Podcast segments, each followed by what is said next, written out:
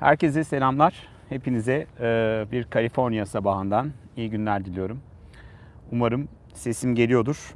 Güvenemiyorum çünkü beni çok trollüyorsunuz. O yüzden açacağım, kendim bakacağım. Acaba sesim geliyor mu, gelmiyor mu? Ya da Kenan'a sesleneyim. Kenan şu anda beni İstanbul'dan takip ediyor. Kenan sesim geliyor mu sen söyle. Çünkü bu genç arkadaşlarla ben baş edemiyorum. Sürekli beni e, trolleme şeyindeler. Biliyorsunuz artık bu bir klasik oldu. Seçimlerden önce, özel yayınlardan önce bağlanıyoruz ve e, sizlere gün gün önemli gelişmeleri anlatıyoruz. Sesim geliyorsa Kenan bir söylesin sonra bunu biraz bir şey yapayım. Bana mesaj atsın. Olmadı. 6 gün kaldı İstanbul seçimlerine. Dün de kritik bir günü geride bıraktık. Apar topar böyle bir e, tıraşsız, şey, yorgun, argın kameranın karşısına geçtim. Biz televizyoncuların pek yaptığı e, bir şey değil. Kusura bakmayın halimden dolayı. Biraz eskiden biz abi makyaj yapıp çıkardık ekranlara öyle söyleyeyim yani. Bırak öyle yaka bağır açık dağılmış. Bir izleyicim de diyor ki abi diyor biraz dağınık çıkmışsın. Ya abi hoş görün o kadar yani. Burada sabah saat 9'a çeyrek var. Orada akşamın bir yanı. Ee, buralarda tabii 10 saatlik fark. Çok büyük bir fark ama teknolojiyle beraber artık nerede olduğunuzun önemi yok. Ne dediğinizin önemi daha öne çıkıyor. Bu yüzden de artık yani Türkiye'de Ankara'nın göbeğinde olup hiçbir şey söylemeyebilip ya da İstanbul'da yaşayıp sessizce aman başıma bir şey gelmesin diye etrafı seyret, seyretmek de var. İşte 10 saatlik fark e, olmasına rağmen, zaman farkı olmasına rağmen aman sonunu düşünen kahraman olmaz diyerek bildiğini söylemek de var. Biz o bildiğini söyleyen taraftan olmaya çalışıyoruz. Şimdi tabii dünkü tartışmanın e, yankıları devam ediyor. İşte iyi miydi, kötü müydü, kim başarılıydı, kim değildi. Ama dün dediğim gibi daha fare doğurdu. O yüzden üzerine çok fazla da konuşmaya gerek yok. Artık benim dün söylediğim yorumları bugün pek çok köşe yazarında ya da e, programda izliyorsunuz. E, herkes artık bu işin formatında bir problem olduğu konusunda birleşti. E, İsmail Küçükkaya da bir açıklama yapmış. Eleştirilere açığım demiş. Dün sabah zaten sabaha kadar eksi sözlükte parçaladılar İsmail'i. Olur. O da bunun böyle olacağını biliyordu zaten. Fakat en bomba açıklamayı biraz önce Hadi Özışık'ın kanalındaki bir programda izledim ben. Şaşırdım. Vay anasına ya dedim. Hadi Özışık gazeteciler ve internet haberin başarılı e, kurucusu. Benim de arkadaşım. Tele, YouTube'da, internet gazeteciliğinde çok e, yani YouTube'da yeni ama internet gazeteciliğinde Türkiye'de bu işe ilk girenlerden. E, yeni bir YouTube programı yapmaya başladı. Kendisi kanal açtı. Ve kanalda da e, sanırım haber müdürü Korkmaz Karaca ile bir program yapıyor. Günlük yayınlıyor. Ve orada işte tartışıyorlar dünkü program nasıldı, nasıl değil falan. Korkmaz Karaca dedi ki ya dedi ben dedi dün dedi program, program sonrasında İsmail Küçükkaya ile konuştum dedi. Çok uzun bir konuşma yapmıştık dedi. Ee, ilginç olan bir şeyi paylaşayım dedi. Hatta biraz bana kızacak kendisi ama dedi e, kim başarılı diye sordum dedi. O da Binali Yıldırım dedi dedi. Bomba. Bence günün bombası İsmail Küçükkaya'nın bu tartışmada başarılı olarak Binali Yıldırım'ı bulmuş olması ve bunu da Korkmaz Karaca'ya telefonda söylemiş olması. Söyledi mi söylemedim bilmiyorum. Ben açtım. Siz de bakın gazeteciler.com'a girin. Ee, ve e, oradaki o tartışma programına bakın. Orada Korkmaz Karaca ben telefonla konuştum ve e, bana böyle dedi dedi. Demiş midir? Denildiyse ilginç yani hani İsmail Küçükkaya'nın böyle bir tartışma sonrasında bunu e, Binali Yıldırım'ı başarılı bulabilir de bunu bir gazeteciye söylemesi bence e, olay. Niye olay?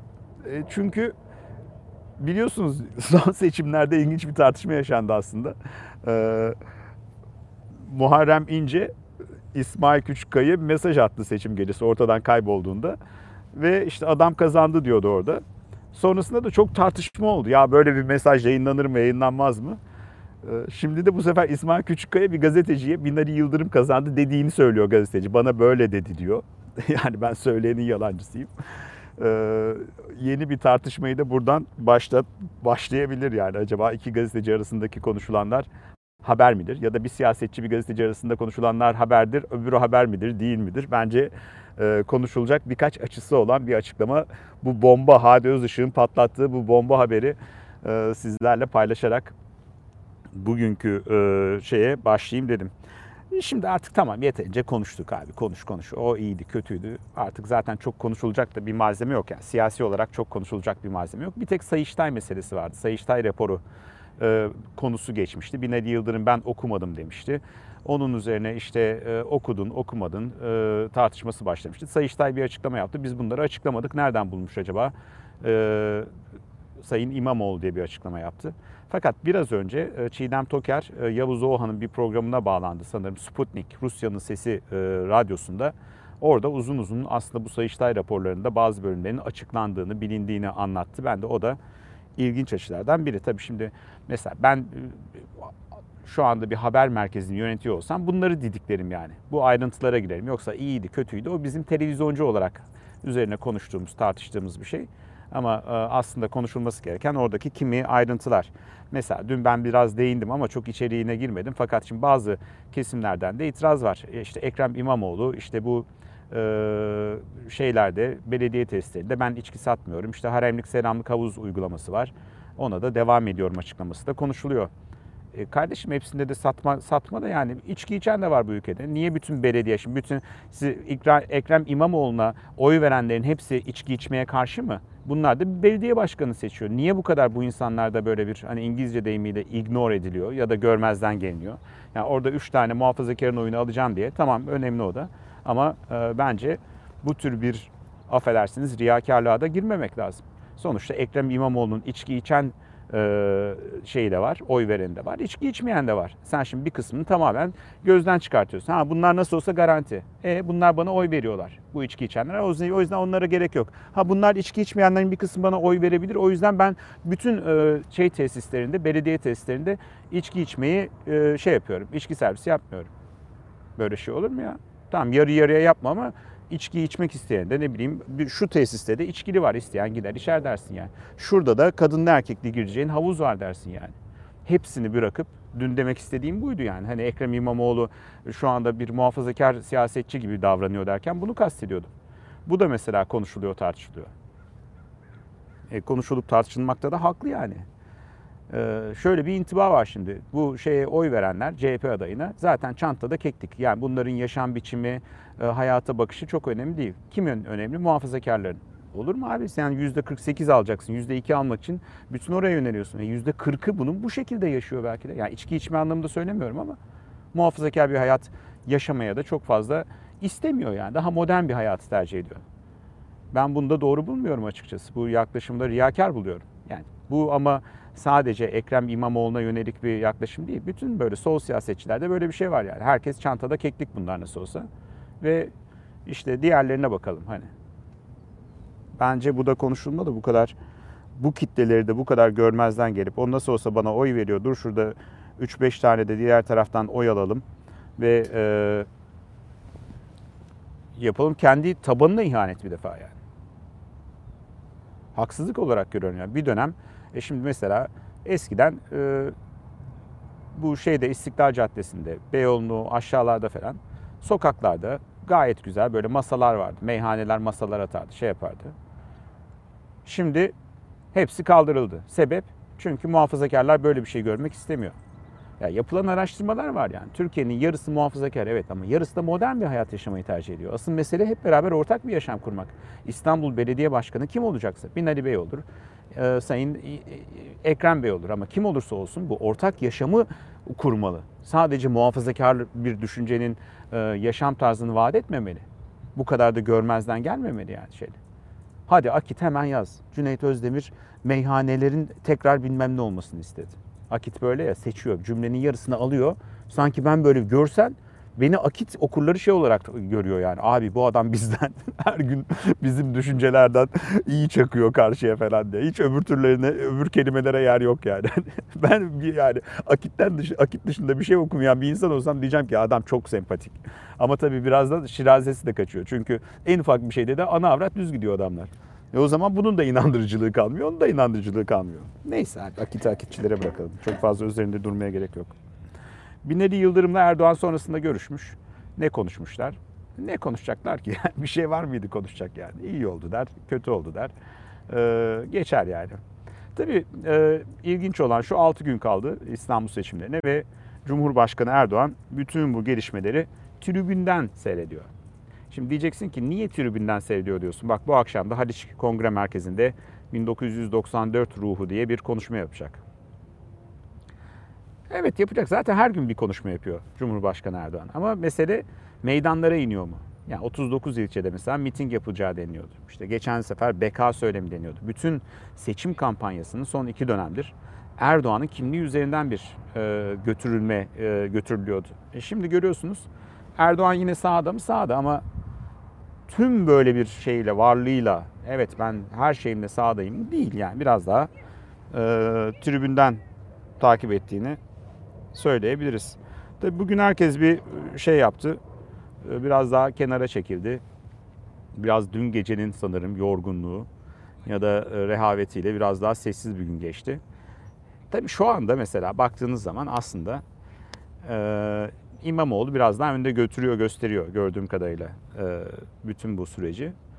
Ve İmamoğlu şu anda bence en iyi yapacağı şey hiç ortalarda gözükmemek. Dur abi saklanalım şurada bir pot kırmayalım şu son 6 günü idare edelim.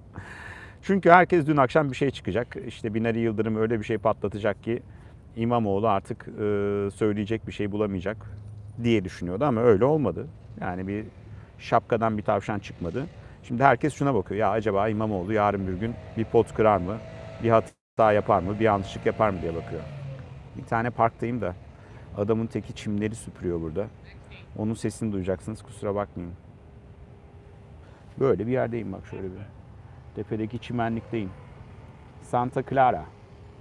Birazdan stüdyo bakmaya gideceğiz. Seçim gecesi de canlı yayında Türkiye'den bağlantılarla Anadolu Ajansı ve Anka'nın verdiği yani hem diyelim AK Parti hem de CHP'nin verdiği verilerle sizlere seçim gecesini anlatacağım. Ama o güne kadar da her gün e, sizlere canlı yayında neler olup bittiğini de son 6 güne girdiğimizde anlatacağım. Artık bu bizim kanalımızı izleyenlerin bir klasiği oldu farkındaysanız. Son seçim döneminde, Rıza Sarraf döneminde bazı kritik anlarda canlı yayına geçiyoruz. E, kurguyu murguyu bırak bam bam bam yorum. Ve orada da biraz size e, belki de ekranlarda ana akım medyada çok fazla duymadığınız ya da görmediğiniz çeşitli yorumları yapıyorum. İşte biraz daha sizlere perde arkasında gördüklerimi anlatmaya çalışıyorum. Şimdi e, bir bu konuyla ilgili ilginç de bir e, alakalı bir konu anlatacağım. Bir anı anlatacağım yine ama biraz daha böyle kel alaka değil yani. Merak etmeyin sizi Irak anılarımla ya da ya aslında biz e, şeye nasıl gitmiştik anılarımla yormayacağım yani. Bu konuyla ilgili yani televizyonculukla ilgili bir anı anlatacağım. Ee, mesela Didem Yılmaz da dün şeyle ilgili bir açıklama yapmış. Diyor ki adayların katıldığı tartışma programının demokrasi kültürü açısından gelenek haline gelmesini çok isterim ama formatı, süreleri, soruları ve moderatörü politikacılar belirlemeyecekse. Yani dün benim dediğim yere ya da o da öyle düşünüyordur ama o da aynı şekilde e, düşünüyor diyebiliriz. Cüneyt Arkın abimizi kızdırmışlar ya. Ne istiyorsunuz? Kim kızdırdı? Bir Amerika ile bir derdi var herhalde. Acayip bir konuşma çekmiş. Ey Amerika diye başlamış. Sen kimsin kardeşim yani? Sen bizi ne sandın lan demiş.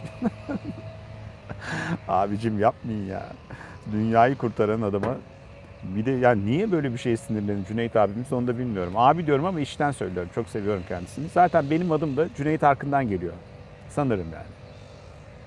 Anneme babama sordum. Nereden çıktı Cüneyt kardeşim? Burada söylüyorum Kunait, Kanait. 8 of June falan diyorum yani. Yok cücü der birisi. cücü diyenleri bir patlak zaten enseye. Güya kızdırmak için. Cücü, küçümsemek için, kızdırmak için. Cücü. Neyse Cüneyt Arkın'ı çok kızdırmışlar. Diyor ki sen bizi o zencilerden mi sandın? Doğru burada gerçekten bu siyahi insanları e, şey çok e, yani buradaki ırkçılık meselesi hallolmuş değil. Mesela geliyorsun buraya Silikon Vadisi'ne bir tane siyahi adam yok. Niye yok? Yok yani onu konuşuruz biraz daha şimdi. Bu yayınları yap, yaptığımız zaman biraz çılgın Türklerle ilgili de yayınlar yapacağım. Ulan şu güzelim yerde yayın içine ettim be. Sinir oluyorum böyle. Koskoca parka geldim bak. Bomboş. Sabahın 9'u. Ama adam da Emekçi işini yapıyor. Adam da bana sinir oluyor. Ulan ne diye geldim buraya ne istiyorsun bizden diye. Ee, şimdi bu televizyonculuk olayında hani e, format, yapım bunlar çok önemli. Dün size e, Mesut Yılmaz'la ilgili bir olayı anlattım. Onu biraz daha farklı bir boyutunu anlatayım. Neden önemli olduğunu. Yani sadece bir sunucu değil. Sunucu aslında televizyonun sadece görünen yüzüdür. Yani bir iceberg'in en tepesidir yani. Oraya gelene kadar çok farklı şeyler yaşanır. Çok farklı dinamikler vardır. 1997 yılında o dönemler böyle PKK'nın intihar bombacıları ortaya çıkmıştı. İntihar komandosu, bombacısı, gerillası, teröristi adını ne derseniz yani. Ve bunlardan da ilki yakalandı. Diyarbakır'da yakalandı bir adam. O dönem Tunceli'de bir saldırı vardı herhalde. İşte böyle bir şey yapmışlardı. Şehirlerde kendini patlatan PKK'lılar. Yakalandı ve bize haber geldi. Dediler ki ya söyleşi yapmak ister misiniz? Ben 32. gündeyim o dönem. Genel yayın yönetmeniyim. Birant dedi ki ister misin? Dedim isterim. Peki dedim ben atladım Diyarbakır'a gittim. Bin kere gittiğim yer. Bir gittik oraya. Bizi bir hanımefendiyle beyefendi karşıladı. Apron'da. Hiç alışık olduğumuz bir şey değil ya. Normalde inersin oraya, Nusret'i bulursun. Nusret gelir şoför, alır seni götürür Cizre'ye, Mardin'e. Oradan ver elini Kuzey Irak ya da Güneydoğu'da artık ne haberi varsa. Velhasıl dediler ki merhaba biz size eşlik edeceğiz. Hiç alışık olduğum bir şey değil. Tabii dedim. Dediler ki biz e, MİT'teniz. Peki yani okey. Aldılar bizi emniyete götürdüler. Diyarbakır emniyete girdik. Diyarbakır emniyetin içinde böyle bir odaya girdik. İşte bir tane adam. Sonra 32. gün programında yayınladım ben bunu. Şu anda koymuyorum buraya çünkü 32. gün arşivindedir. Telif yemeyelim. Ama siz girerseniz bakarsınız. Hatta çok da dramatik bir söyleşi yaptık adamla. Ve yayınladık. Pardon yayınlamadık. Sonra yaptık. Sonra ben gideceğim. Yine o hanımefendi ve beyefendi aşağıda bekliyor. Aldılar bizi. Çok da ünlü bir hanımefendi aslında şimdi adını söylemeyeyim. Sonra bizi Diyarbakır MIT'in içine götürdüler. Ben hayatımda hiç bilmiyordum öyle bir yer olduğunu. Girdik böyle sosyal tesisin içinden geçtik falan. O dönem Diyarbakır MIT şube müdürüm diyeyim ya da MIT sorumlusu, bölge sorumlusu mu? Onun odasına girdik. Akşam saatleri uçağa gideceğiz böyle. Son 8 uçağım, 9 uçağım var. Girdik oraya. İşte nasıl geçti dedim. Teşekkür ederim dedim ben. İyi geçti falan. Bir şey rica edeceğiz dedi. O sırada bir hiç şeyi bilmiyoruz ama bakın. Dedi ki bu söyleşinin bir kopyasını rica edebilir miyiz dedi. Ben şaşırdım nasıl yani dedim. Yani dedi kasetlerin bir kopyasını alalım size hemen iade edelim dedi. Dedim ki yani böyle bir şey mümkün değil yani. Ben de şaşkınlıktayım. Tabii o dönem şeyi bilmiyoruz. MİT ile Emniyet İstihbarat arasında büyük kavga var. Sahiplenmeler yaşanıyor falan. Hiçbir şeyden haberimiz yok yani. Bir şeyler duyuyoruz ama bu kadar net, somut ortaya çıkmış bir şey yok. Dedim ki ben böyle bir şey yapamam bir gergin konu. Ne demek yapamazsınız dedim. Yani ben dedim kasetlerin kopyasını yayınlanmadan size veremem bir gazeteci olarak. Ama dedi bu söyleşiyi biz ayarladık dedi. Dedim vallahi orayı bilemem dedim. Yani siz dedim bu kasetlere devlet olarak el koyabilirsiniz. Ama gazeteci olarak benden istiyorsanız kopyasını ben yayınlanmadan veremem dedim ham kasetin kopyasını. Bir sessizlik oldu. Bu sizin kararınız mı Mehmet Ali Birand'ın kararı mı dedi. Dedim ki isterseniz Birand'ı arayıp soralım. Onu da vereceğini hiç zannetmiyorum dedim. Arayalım dedi. Çıkarttım ben. İkimiz varız odada bu arada. Speaker'a aldım telefonu. Aradım. Dedim ki Mehmet Ali abi merhaba. Şu anda dedim böyle bir şey yaşıyoruz. İşte ben söyleşi yaptım. Kasetler masanın üzerinde duruyor. MIT'teki beyefendi benden bu kasetlerin yayınlanmadan önce kopyasını istiyor. Ben de bunun mümkün olmadığını söyledim ama e, elbette hani yayından sonra yayınlanan bölümü kopyasını verebileceğimizi söyledim. Herkesin de alabileceğini söyledim. Dedim. Tabii bir an kurt benim ne dediğimi çok iyi anlıyor. Yani benim zorda olduğumu da biliyor. Orada e, kasetleri istiyor ama beni zorda bırakmaz yani hiçbir zamanda. Orada önemli olan çünkü biliyor ki benim oradaki bir duruşum var ve onun arkasında durması lazım. O konuda çok şeydir yani. Sezer'in hakkı Sezer'e. Dedi ki ya dedi tabii ki dedi yayın sonrası veririz dedi. seve seve yayın sonrası kopyaları verelim dedi şey yayınladığımız şeyleri dedi. Doğru dedi sen de doğru düşünmüşsün dedi. Bir sessizlik oldu kapattım ben. Adam bana bakıyor ben ona bakıyorum. Belki o beyefendi kusura bakmayın adam diyorum size ama belki izliyorsunuzdur bu yayını. Adınızı hala hatırlamadım. Şu hatırlasam da söylemiyorum mesela. Beni karşılayan hanımefendinin adını çok iyi hatırlıyorum ama onu da söylemiyorum çünkü prensip olarak söylemek uygun düşmez. Ondan sonra Peki dedi alıp gidebilirsiniz dedi. Böyle ama bayağı hani git gibi yani. Aldım ben kasetleri gittim. Sonra biz yayınladık işte MIT'in başarısı bilmem nesi falan diye. MIT yakaladı bilmem ne diye. İlginç bir şey oldu. Bizim bir gün birisi aradı. Dediler ki merhaba biz emniyet istihbarattan arıyoruz. Sizinle görüşebilir miyiz? Allah Allah buyurun gelin. Geldiler. Üç kişi geldiler. Kanlıca'daki ofisimize. Üst kata çıktık. Bir ant ben. işte üç kişi oturdular. Dediler ki ya siz böyle bir şey yaptınız. Ve dediniz ki MIT'in başarısı diye bunu yayınladınız. Ama bu MIT'in başarısı değil, emniyet istihbaratın başarısı. Bu operasyonu biz yaptık ve MIT'in hiçbir katkısı yoktu burada. Biz de biraz kendimizi anlatmak istedik size. Biz dedik ya bizde haberimiz yok. Bilsek sizi de söylerdik ya. İkisi de devlet kurumu bizim için. Ha ha emniyet yani. Ve birer kartlarını verdiler, gittiler. Biraz uzun anlatıyorum. Televizyonculuğun nereden nereye geldiğini sizlere biraz background bilgi vermek istiyorum. Sonra Susurluk kazası oldu birkaç ay sonra. Ve o dönem ilk kez işte emniyet, istihbarat, MIT, MIT'le çalışanlar, emniyet, istihbarat meselesi falan gündeme geldi. Ben o üç kartı masanın üzerine çıkarttım. Üçünü de aradım. Birincisini aradım. Dedim ki ya böyle bir kaza var nedir, ne değildir biliyor musunuz? Aa dedi kapattı. Çok tanınan bir isim. İkincisini aradım. O kadar tanınmıyor şu anda. O dönem yine istihbaratta şeydi. Dedim ki ya merhaba geldiniz hatırlıyor musunuz beni bilmem ne.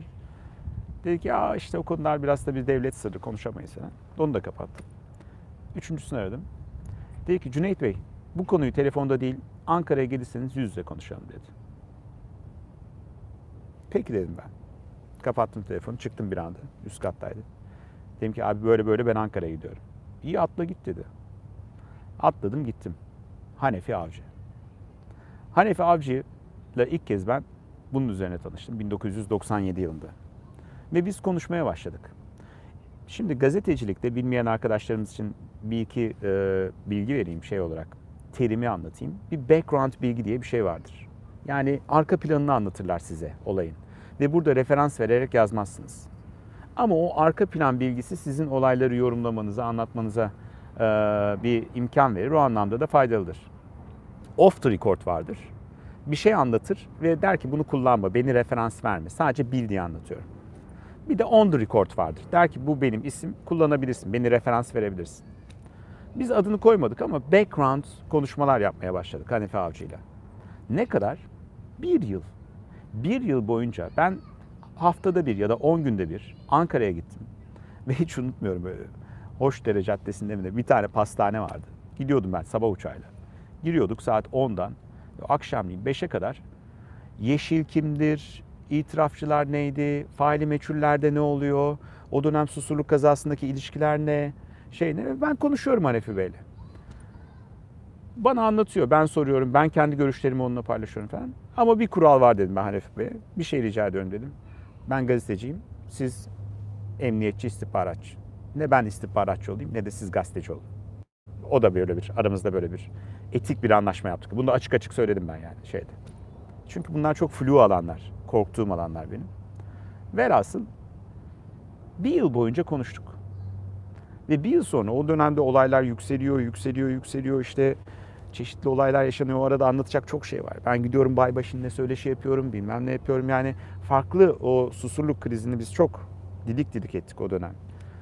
Biz, Uğur Dündar, Arena o dönem televizyon gazeteciliği sadece böyle soru sordum, geldim, hoş gittim, beş gittin değil diye ya da yorum yaptın değil. Bayağı didikliyoruz. Ben Amsterdam'a gidiyorum, Baybaşınlarla konuşuyorum, Güneydoğu'ya gidiyoruz, itirafçıları şey yapıyoruz. Bilmem bin tane hikaye var orada yani. İlla şey değil yani.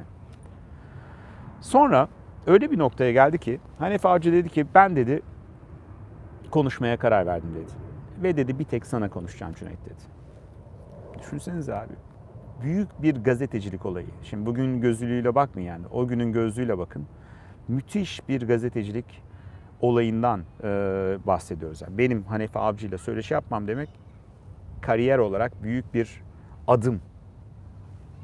Ya da ne bileyim yani herkesin bugün nasıl moderatör olmak istiyor herkes. O dönemde o yani yapıl kaçırılmayacak bir röportaj. Dedim ki Hanefi Bey siz konuşun ama ben dedim 32. günün e, executive producer'ıyım. Ve şu anda bizim yüzümüz Mehmet Ali Birant ve Mehmet Ali Birant büyük gazeteci. İsmi de çok büyük. Bana konuşursanız bu bana yarar. Ama Mehmet Ali Birand'a konuşursanız bu Türkiye'ye yarar. Ve bizim için gazetecilik olarak bunu yapmamız lazım. Sen bilirsin dedi. Sen öyle diyorsan öyle yapalım dedi. Ben gittim bir anda dedim ki Abi size iki iyi haberim var. Ee, dedim ki Hanefi Avcı konuşacak dedim. Şaşırdı. Ne diyorsun ya dedi. Mü- müthiş bir hikaye. Konuşması bir defa meslekten atılacak, tutuklanacak falan bir sürü şey başına gelecek falan. Ama dedim bana konuşmak istiyor dedim. Böyle bir şey oldu. Hani hem seviniyor hem şöyle. Ben de ona dedim ki dedim bana değil Mehmet Ali bir anda konuşacaksınız dedim. O da kabul etti sağ olsun dedim. Bir anda sevindi falan. Ve programın o gününe geldik yani şeyde. Ve ben o söyleşiyi tamamen kameranın arkasındaydım. Yani benim çok rahat yapabileceğim bir söyleşiydi. Kameranın arkasına geçtim. Çünkü niye? Televizyonculuk budur yani. Anlatıyorum ya size. Televizyonculuk sadece gidip bir, birisinin birisine bir tane e, ne oldu ne bitti sorması değil. Yani bir arka planı vardır. Bazı söyleşilerin olması bir yılınızı alır. Güvendir, etiktir, şeydir. Ve biz dedik yani her şeyi soracağız yani size. Hazır mısınız? Hazırım yani şeyde. Hiçbir soru paylaşımı yapmadık, bilmem ne yapmadık. Genel çerçeveyi çizdik ama şu konularda konuşalım, şu konularda konuşalım, bu konularda konuşalım. Velhasıl söyleşi günü geldi. Ankara'ya gittik. Amerikan konsolosunun karşısında bir otel vardı. Yıkıldı herhalde şimdi. Orada buluştuk Hanefi Bey'le. Telefonlar nasıl biliyor musunuz? Yağıyor şeye. Mehmet şeye Hanefi Avcı'ya. İşte çıkarsan meslekten açılacaksın. Çıkarsan tutuklanacaksın. Çıkarsan şöyle olacaksın falan. Biz de şeyiz yani böyle bir yani ben baskı da yapmak istemiyorum yani. O otelin lobisindeyiz işte gideceğiz bir yerde set kurulmuş orada Ankara'da yayın yapacağız. O kadar baskı var ki ben dedim ki Hanefi Bey istemiyorsanız yapmayalım programı. Sizden daha önemli değil dedim yani. Yani tamam bizim için önemli bir şey ama çıkarız deriz ki ya çok baskı geldi Hanefi Bey vazgeçti. Ve yapmayız yani. Dedi ki yok ben söz verdim ve yapacağım dedim. Dedi. Çok prensipli adamdır Hanefi Bey. Sezer'in hakkı Sezer'e yani. Yayına çıktık. Müthiş. Türkiye'de yer yerinden oynuyor. Bir ant sorular soruyor. Hazırlamışız. Çok iyi hazırlanmışız herhalde. Yani yayını uzattık. Uzun bütün ekranlar kilitlendi, televizyonlar kilitlendi. Herkes yayını seyrediyor.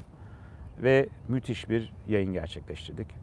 Ve dediğimiz gibi bütün Türkiye konuştu. Susurluğun belki de en önemli deşifre olan yayınıdır. Bulabilirseniz bakın yine 32. gün arşivine Umur söyleyeyim belki bir koyun isterseniz. Bu yayınlardan sonra insanlar ilgi gösteriyor hangi yayında diye. Ve e, büyük bir televizyonculuk başarısı elde ettik o dönem. Tabii ne yazık ki o dönemde Hanefi Bey'i tutukladılar yayından sonra. Bir hafta falan böyle bir tutukluk aldı. Sonra bıraktılar. Sonra Hanefi Bey kariyerinde yürüdü yine işte bir sürü devlet görevine döndü şu bu falan. Velhasıl demek istediğim biraz size bu yayınlarda biraz televizyon gazeteciliği sadece spikerlikten, sunuculuktan ibaret değildir. Yani background'u, arkası, yapımcısı, editörü, e, yönetmeni çok önemlidir yani. Bir günde size Musa Çözen'le anılarımızı anlatayım. Şimdi çok kafanızı şişirmek istemiyorum burada ama e, çok çok önemlidir. Bu televizyon programında biraz size background bilgisi verirken ya bu hani formatı siyasiler belirleyince bu iş ancak bu kadar olur derken de size biraz bunu kastediyordum. Umarım anlatabilmişimdir. Ee, sizden gelen birkaç yoruma bakayım istiyorum. Ee, şuradan yine bir genç arkadaşlar neden bunu izliyorlar bilmiyorum ama burada böyle bir tuhaf bir şey döndürüyorlar gençler. Ee, geyik muhabbeti yani anlayamadığın bir aralarında konuşuyorlar işte birisi bilmem ne birisi ölmüş de birisi bilmem ne yapmış da hani böyle bir sanki bunları bize dedirtince ne bileyim biz buradan duyunca şey mi oluyor yani bu inci sözlük kafası anladığım kadarıyla. Abi nasıl onu kafaya aldık şey yaptık. Bunlar demode ya artık bunlar 90'larda böyle canlı yayınlarda trollerdi insanlar birbirini. Ve o zaman da derdiler ki Aa, abi duydun mu okula gittiği zaman nasıl trolledik, onu da nasıl trolledik, bunu da nasıl trolledik yani. Ama biraz artık ilerlemek lazım. Bak biz burada bir telefonun önüne geçmişim, sabahın köründe çıkmışım. Bir şeyler anlatmaya çalışıyorum. Niye bunu izliyorsun? Git Enes Batur izle, öbürlerini izle. Başka bir sürü şey var yani onları takip edebilirsin. Gayet onlar da bunlar zaten bunlarla büyüyorlar. Ama burada en azından bu konulara meraklı arkadaşlara bir parça ne bileyim elimden geldiği kadar anlatmaya çalışıyorum. Dilimin döndüğü kadar anlatmaya çalışıyorum. Ne sen zamanını kaybet, ne ben senin zamanını alayım, ne de sen benim zamanımla oyna kardeşim. Şurada arada bir sürü şeyi duyamıyoruz, göremiyoruz. Ee,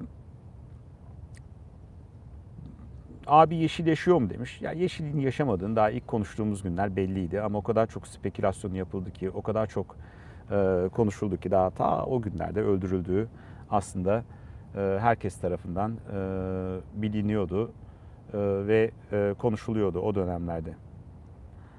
E,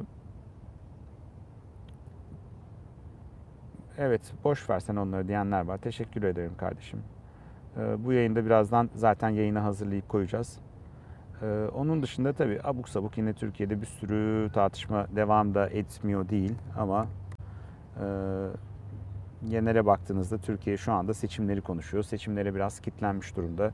İstanbul seçimleri artık ya Binali Bey'in böyle şu bir haftada ne yapacağını merak ediyorum. Bir şey yapacak ama bence bir şey çıkmayacak. Bu haliyle seçim sandığına gidilecek. Seçim gelirse artık kim iyiyse o kazanacak e, diyebilirim. Şu anda Twitter'a girdim. Twitter'da bana beni mentionlayarak attığınız e, şeylere bakıyorum. Bakayım. Konuyla ilgili bir şey var mı? Tabii bazı işte medya siteleri var falan böyle bir eyyamcılık yapıyorlar. Ben bir tweet atmışım. Bu kadar yayın yapıyorum, anlatıyorum.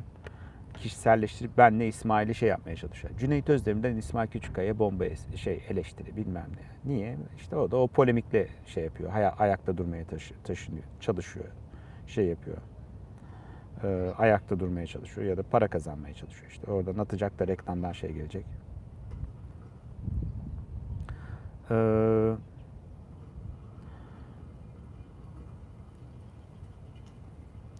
evet, bir ekşi sözlüğe bakayım. Ekşi sözlükten de bazen şöyle bir şey geliyor. Bir gün açacağım. Buradan bir ekşi sözlüğü açacağım. Bir ekşi sözlük yayını yapacağım. Çünkü oraya girip sallamak kolay. Oradan sallıyorsun abi. Nasıl olsa şey yok. Hani kimse de cevap veremiyor sana. Yazdığınla kalıyorsun. Şey gibi hani moderatör soruyor, söylediğiyle kalıyorsun. Cevap hakkı yok. Bir gün gireceğim. Buradan bir ekşi sözlük yayını yapacağım. İsim isim vereceğim. Bakalım o zaman bu kadar kolay yazabilecek misin yani? Hani bu kadar düz ana avrat. Ana avrat demeyeyim de yani hani şeyler sallayabilecek misin? Bazıları da diyor ki abi niye hep ekşi sözlükten bahsediyorsun? Bin tane sözlük var onlardan da bahsetsene. E bahsedeyim yani çok değil. Ekşi sözlük bir simge şu anda sanırım. En çok e, paylaşım olan sosyal e, Türkiye'lik sosyal medya ağlarından bir tanesi. Z- zaten yarın bir gün bakın sözlüğün başına bir şey geliyorsa emin olun Twitter'ın da şeyin de başına bir şey gelir yani. Ee, Netflix muhabbetinden bahsetmişler. Ee, Netflix muhabbetini hanesine artı olarak yazdığını söyleyen haberci demiş. Türkiye, ha bu dün mesela gigabyte, megabyte meselesi konuşuluyor, tartışılıyor.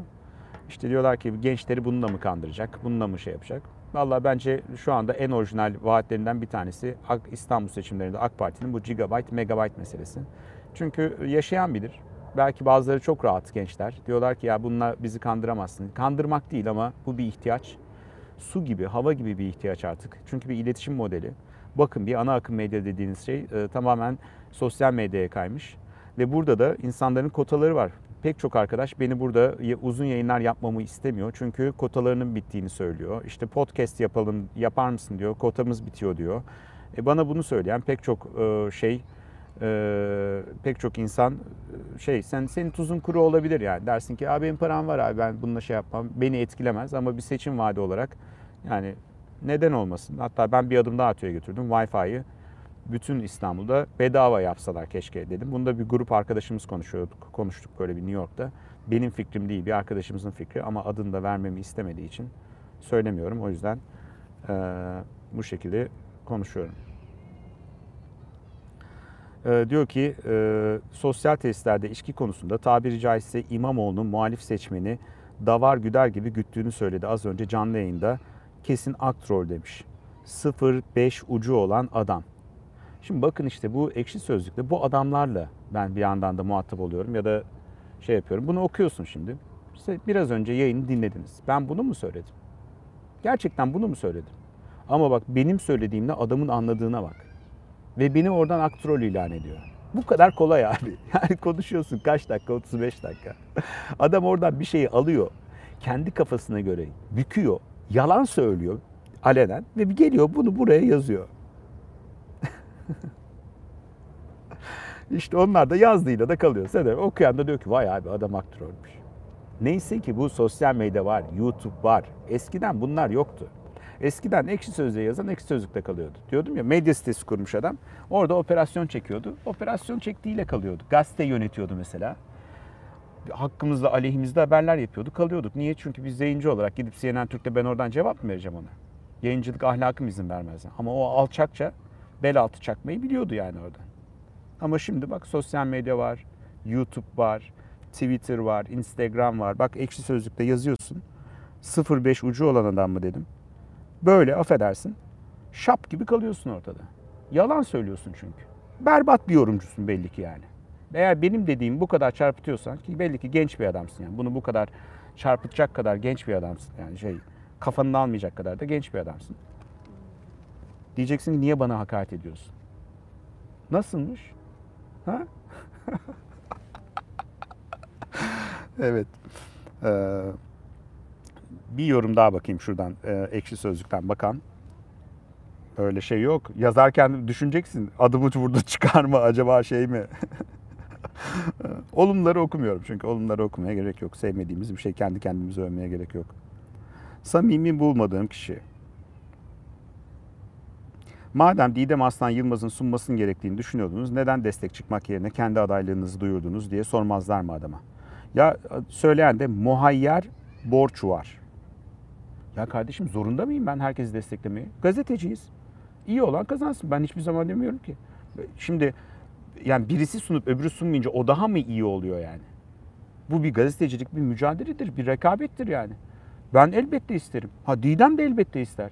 Bence ne bileyim şu anda gazeteciyim deyip istemeyen hani Uğur Dündar'ı bir kenara koyuyorum çünkü onun başka nedenleri var. Ama hiç ben böyle bir şey e, şey yapacağımı gocunmuyorum yani buna. Gazetecilik bir rekabettir. Aa hadi al bunu sen yap, buna bunu yap. Bu, bu böyle gazetecilik olur mu abi? Neyse onu dünkü yayında anlattım. Sen bir daha bir bak istersen. Ee, başka ne var? Şöyle hakaretleri çok bir de hakaret var yani. Onları artık hiç söylemiyorum yani hani ne diyeceğini. Ha mesela Mr. Mrs. Jane Smith. Ne ya ne yavşak bir adam yüzünden bok akıyor. Bunu ekşi sözlüğe yazıyor. Buna hiç yorum yapmıyorum. Bu da yayınlanıyor bak burada kalıyor. Böyle bir şeyi bir yüzüne söyleyebilir misin birisinin? Yani söylersen alacağın cevabı hazır mısın? İki ekşi sözlük sonuçta dediğim gibi benim değer verdiğim bir e, marka. Bir ana akım medyasında bence önemli bir şey şu andaki alternatif ana akım medyada. Ama editoryal kısmı da böylesine açık bir hakareti hiçbir sansür uygulamadan orada tutmaya devam ediyor. Diyebilirsin ki e, eleştiriyi kaldıramıyor musun? Gel ben sana söyleyeyim yüzüne. Sen kaldırıyor musun? eleştiriyi bunu, böyle bir eleştiriyi. Evet, olumsuzluklara odaklanmayalım. Şimdi birazdan e, yaklaşık bir saat sonra burada iki stüdyo var. San Jose'ye gideceğim. San Jose, Santa Clara'ya daha yakın bir yer. Burası bir vadi.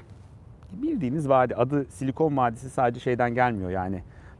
Hani burada sadece firmalar vardı bir vadi oluşturmuş değil. Gerçekten bir tarafı iç deniz, öbür tarafı okyanus olan, etrafında dağlar olan bir vadideyiz. Onun biraz daha şu anda Los Angeles'a yakın. San Francisco öbür taraf. San Jose'de hiç gitmedim. Bir bakayım orada bir stüdyo ile konuşacağız. Ee, sonra bir iki stüdyo daha var ona bakacağız. Ee, New York'tan iki kişilik ekibimiz geliyor. Ee, onlarda bir stüdyo şeyi aldık, reji. Onlarla yapacağız. Anadolu Ajansı ve e, Anka ile konuştuk, anlaşmak üzereyiz. Bir problem yok şimdilik verileri almada. Çeşitli isimler programa konuk olacak, canlı yayına katılacak. Artık illa herkesin yan yana oturmasına gerek yok. Zaten görüyorsunuz stüdyolar devasa. Yan yana oturduğun zaman da arada 10 metre var. Yine birleşiyorsun ekranda. O yüzden o ekranda birleştiğin zaman ben hangi stüdyodayım, sen neredesin önemli değil. Aynı anda hep beraber şey yapıyor muyuz, konuşabiliyor muyuz, konuşamıyor muyuz o önemli.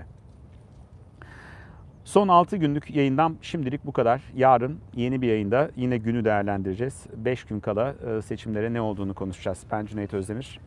Bitirmeden önce her zaman olduğu gibi. Like'lamayı unutmayın. E, abone olmayı unutmayın. E, destek olmayı unutmayın. Bu arada bu chatlerde yeni bir şey geldi. Yeni bir gelir modeli var anladığım kadarıyla. Siz bazı chatleri chatte konuşurken işte 20, 30, 40, 50 falan öyle bir para varmış. Bir şey koyuyorsunuz ve yükseltebiliyorsunuz. Chatinizi yazdığınızı öne çıkartıyorsunuz. Tam anlamadım ama o da yeni bir gelir modeli benim gördüğüm kadarıyla YouTube'da. Ondan da elinizi korkak alıştırmayın kardeşim yani. Hadi bana eyvallah. Ben düşeyim yollara. Stüdyo için, yayın için çalışalım bakalım dünyanın öbür tarafında.